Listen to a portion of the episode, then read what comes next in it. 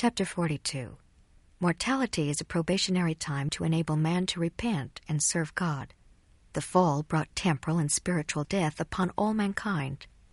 Redemption comes through repentance.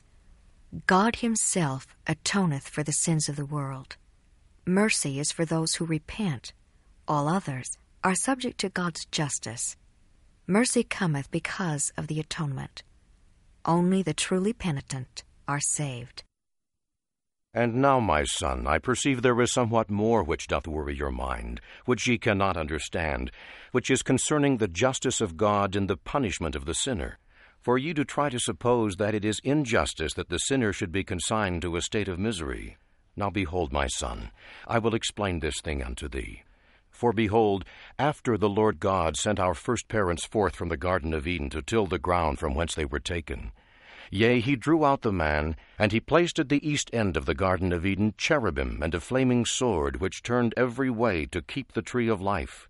Now we see that the man had become as God, knowing good and evil. And lest he should put forth his hand and take also of the tree of life, and eat and live forever, the Lord God placed cherubim and the flaming sword, that he should not partake of the fruit. And thus we see that there was a time granted unto man to repent yea, a probationary time, a time to repent and serve God. For behold, if Adam had put forth his hand immediately and partaken of the tree of life, he would have lived forever, according to the word of God, having no space for repentance. Yea, and also the word of God would have been void, and the great plan of salvation would have been frustrated. But behold, it was appointed unto man to die. Therefore, as they were cut off from the tree of life, they should be cut off from the face of the earth, and man became lost forever, yea, they became fallen man. And now ye see by this that our first parents were cut off both temporally and spiritually from the presence of the Lord. And thus we see they became subjects to follow after their own will. Now behold, it was not expedient that man should be reclaimed from this temporal death, for that would destroy the great plan of happiness. Therefore, as the soul could never die, and the fall had brought upon all mankind a spiritual death as well as a temporal, that is, they were cut off from the presence of the Lord, it was expedient that mankind should be reclaimed from this spiritual death. Therefore, as they had become carnal, sensual, and devilish by nature, this probationary state became a state for them to prepare. It became a preparatory state.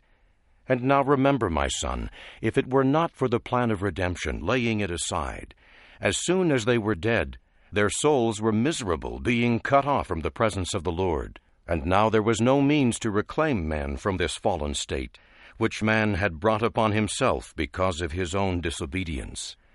Therefore, according to justice, the plan of redemption could not be brought about only on conditions of repentance of men in this probationary state, yea, this preparatory state.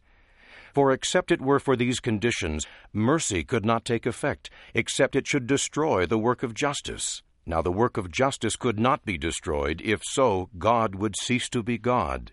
And thus we see that all mankind were fallen, and they were in the grasp of justice, yea, the justice of God, which consigned them forever to be cut off from his presence.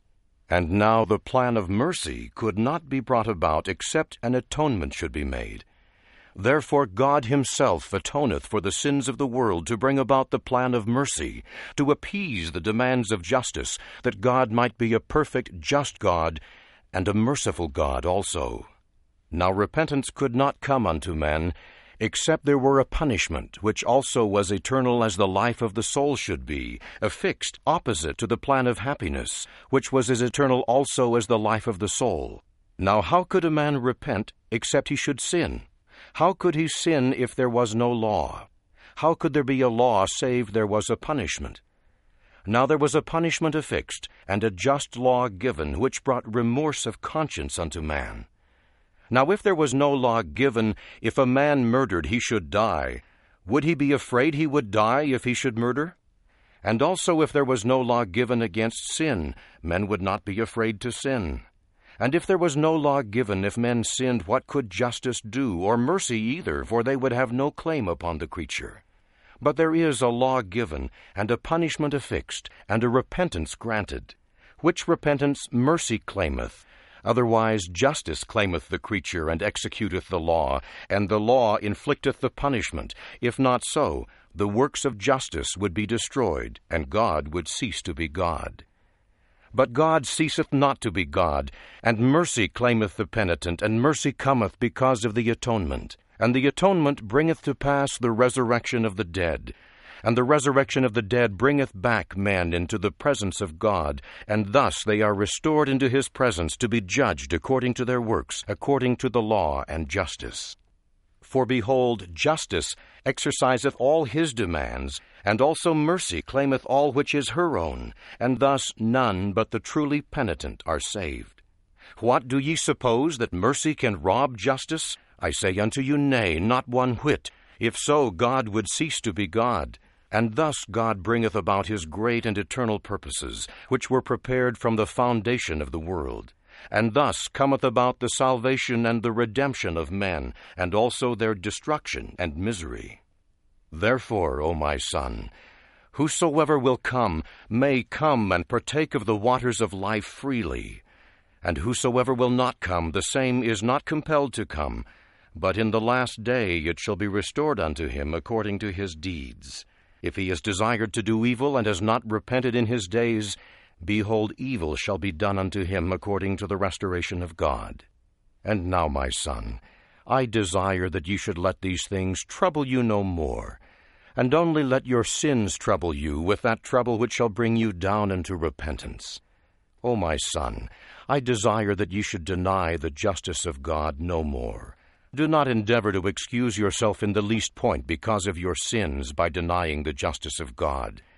But do you let the justice of God and His mercy and His long suffering have full sway in your heart, and let it bring you down to the dust in humility.